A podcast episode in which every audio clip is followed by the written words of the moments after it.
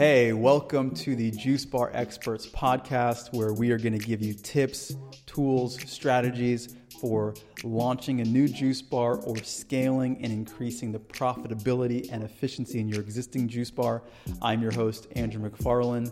For the last 10 years, I've been in the juice bar business, running my own juice bars, as well as helping hundreds of entrepreneurs all around the world launch successful juice businesses. So, without further ado, let's get into it.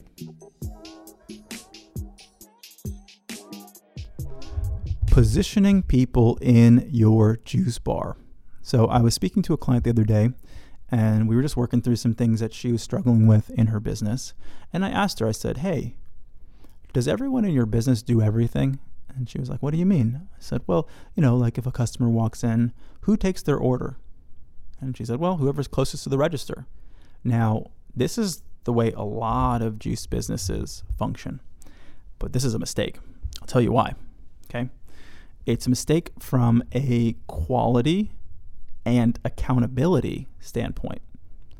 So, the first thing that's important to know is that everybody in your business, while they should have the knowledge to pretty much do everything in the business from a technician level task oriented dimension, meaning prepping the product, making the product, doing basic customer service things, cleaning things, all of that. Everyone should know how to do all those things, and that's called cross training. But the reality is is that not everybody's going to be equally as good as everyone else at these specific tasks. Human beings are oriented differently. So you're going to have some people in your staff that are just really good at customer service they're just really, really good at communicating and, and doing more of a front facing, retail facing role. They're just naturally better at it. And so, what happens is if you don't have that person who's really great at taking orders from customers, upselling, getting them excited, uh, having a great time, and you don't have that person in that role when they're in the store, then you have somebody else who shows up who's not as good as them. So then you're not optimizing the entire experience of the business. Just imagine a sports team where everybody played every single position. That sports team wouldn't do so well. The brilliance of sports teams is that people are in the positions that they're most gifted at. Now, can someone who's an, an offensive player on a soccer team play defense? Yes. But if they're not specifically attuned to that role, then the team suffers. So that's that's the first reason, and that's the quality oriented reason. You want to make sure that the quality of the experience of the business, the customers, the staff, is people are oriented towards what they're naturally gifted at. And I'm going to share at the end of the episode how do you actually even figure these things out. So, so that's the first thing. The second thing is accountability. So let's paint a picture. You know, there's a scenario where the you get a bad review on Google or Yelp or, or wherever and somebody says, Hey, I was there last Tuesday and the person at the front desk was rude to me. I give you guys one star. Well, how are you going to track down who was actually the person at the front desk who was taking their order if anybody can just take their order at any time? You're not going to know who it is, so you can't discuss the issue. You can't solve that problem. You might have intuitions, you know you you might try to track it down talk to the person hey what do they look like so maybe there's ways but that's that's hard to do they might not remember you know it's just what you would like to be able to do is say oh it was tuesday let me look at the schedule oh that was jenny jenny was at the retail counter she was taking people's orders that day what happens if there's theft there's money from the drawer missing who was who was taking orders that day who was at the drawer that's accountability. You need to be able to have accountability. The same thing goes for the quality of the output of the orders. Oh, I got a bad smoothie. Who is who's on smoothie duty that day? It was one of two people. Because it's not to say people can't help and jump in, and some things are going to be easier or more difficult to track down.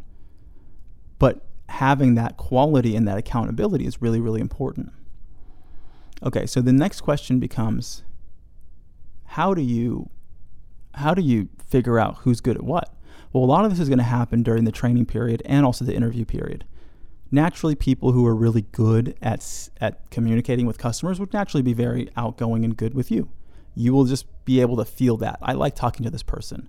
they're fun, they're playful, they're energized, right? That's something that they naturally are. So I know that.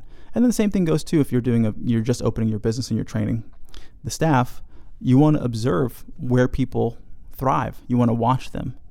So allow people to cross train, but just really see where they thrive. See where they ask questions, see where they naturally move towards, and just make sure that they're good at it. You, you're going to see, hey, what's the quality of the output that they are putting when they are in this role, and ask them, what do, what do you like to do? Um, find out within their friend group. Ask them questions like, how, do your friends describe you? Oh, if their friends say, oh yeah, I'm kind of really playful, and all these like an external qualities, then you know something about them. What do you do in your free time? So a lot of it comes through the interviews and questions that you ask, ask good questions, but a lot of it too is just going to come from observation. Usually it's pretty simple and clear when you see people who are thriving in a certain kind of role, whether they're introverted or extroverted. Introverted people tend to want to be in the back of the house, just kind of working, not talking to people much, doing their own thing, and then extroverted people usually like to be in front of customers, etc., etc. So this is really going to be a short one. I just wanted to talk about the importance of this and don't make that mistake. Make sure you position your your staff appropriately. As one sports team coach once said, um, that the best teams are not the teams with the best players. It's teams that have really good players in the best positions. Positioning people in your company all the way up and down is one of the most critical things that you will do because if you don't have people in the right position, it creates um, distortions in the execution. It creates uh, unnatural hierarchies, right? So if you put people in management positions that shouldn't be in management, the staff gets resentful, your good employees will quit, so on and so forth. Positioning people is so, so, so, so important. I'll, I'll leave you with the story. There was a really, really well respected consultant, business mentor, coach, Peter Drucker